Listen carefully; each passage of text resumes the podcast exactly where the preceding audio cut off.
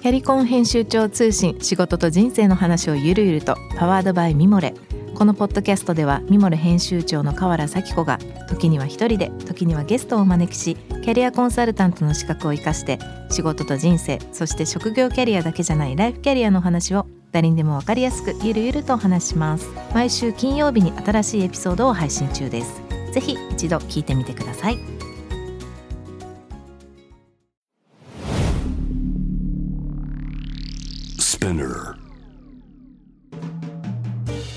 ナビゲーター中道大輔です。Vision to the Future with Forbes Japan このポッドキャストは物、こと、人の魅力を引き出すことで日本のカルチャーの価値を再定義し世界と共有するコミュニティプログラムです。ショートコンテンツ Vision to the Future Stories と題して毎週水曜日、金曜日、日曜日に Forbes Japan よりピックアップしたニュースをお届けしております。今日ご紹介するトピックは、えー、これはですね、この8月5日にアップされましたアートがあり、アーティストがいる街は人に何をもたらすのかという Forbes Japan の記事なんですけれども、まあ、 Forbes Japan 今年の春ですね、 Art as an Attitude というアートドリブンな未来入門という本を発表したらしいんですが、まあ、そこにも、あのー、あります。えー、これはですね、森ビルの杉山さんとですね、有楽町エリアの開発に携わる編集者でもあり、コンサルタントでもあります。深井さん、深井敦さんと、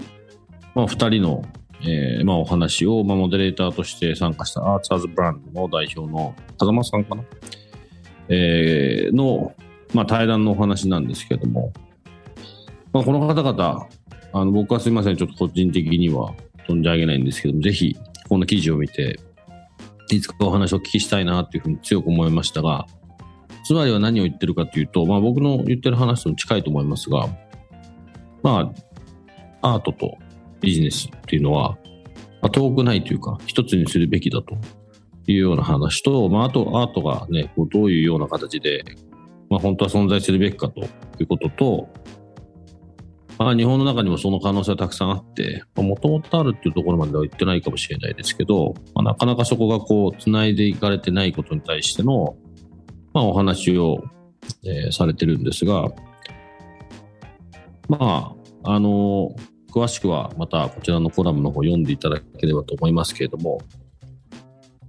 僕のこの番組でもずっとこの、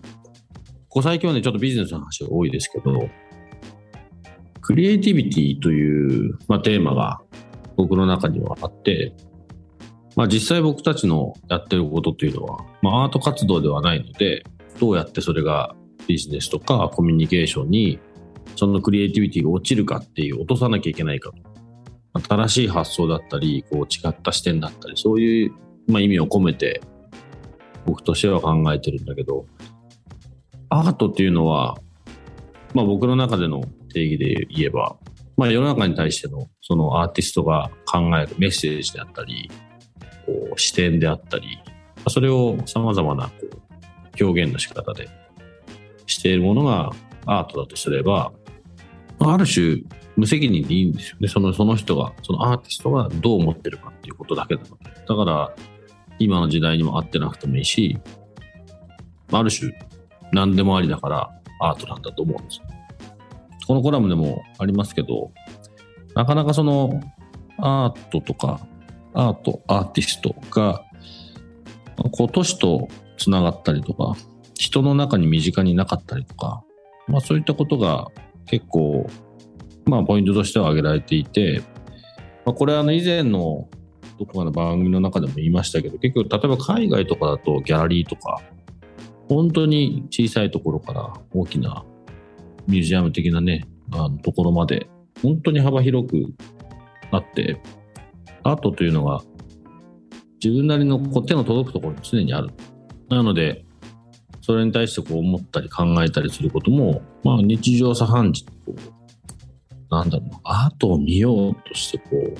扉を開けるのではなく、もう常にそこにあるので、まあそれが普段のイメージの中にも多分入ってきてると思うんですね。確かに日本はそこがちょっとこう敷居が高いものであったり積極的にこう自分からこう探しに行くことであるもののような状況になってる。これはもったいないことだなと思います。あの、まあ、あの、このお三方もね、そのような形で垣根をこう低くして、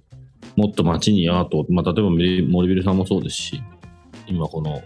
有楽町近辺の再開発の中にも、このような方々が関わってるということは、何かしらの形でこういうアートワークがもっと近いものに出てくるのかもしれないですけど、これはね、本当にアート業界に関わってる人っていう域を超えて、僕らみんながもっとアートとかね、すごく近くにあるといいなって本当に思います。そうすることでこういろんなことが刺激されて、あ、こんな人こういうふうに考えるんだとか、まあ、本と似てますよね。あと、なんかアートってその、すごい手の届かないものではなくて、普通にそこら辺にあるものっていう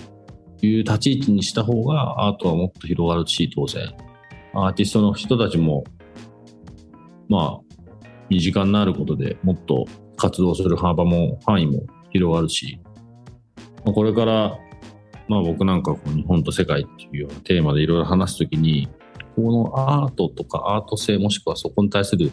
さっき言った視点みたいなことが、次のこう、道筋を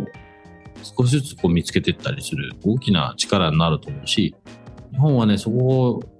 なんかものづくりっていうことで、こう、違う、違うものっていう方に勘違いしてる気がするので、ここにアート性とかその新しい視点みたいなものをどんどんどんどん入れて、今まであるものと今まである文化と掛け算していくと、きっともっと、うん、まあ強い世界がもっと表現できると思うので、僕はこのまあ僕もそんなにアートとか詳しくないですし、ただ、アーティストの作品とか見るのも好きなんで、もっとね、そういう機会が日本に多く作れるようになるといいなと思ってます。ぜひこのポッドキャスト聞いてる方もね、あの、おそらく結構興味持ってる方の方が多いとは思うんですけども、もっともっとこの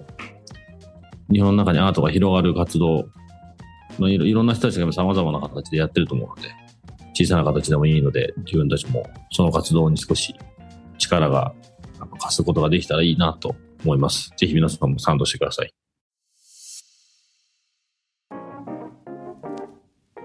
今日ご紹介したトピックは概要欄にリンクを貼っています。そちらからぜひご覧ください。質問、感想は番組のツイッターアカウント PTTF アンダーバーコミュニティにお寄せください。このポッドキャストはスピナーほか Spotify、Apple Podcast、Amazon Music などでもお楽しみいただけます。お使いのプラットフォームでフォローしてください。そして毎週月曜日には様々なゲストと共にお送りするゲストトークエピソードが配信されます。詳しくはそちらも概要欄載せてますので、えー、ぜひぜひそちらもチェックしてください。Vision to the Future Stories ここまでのお相手は中道大輔でした。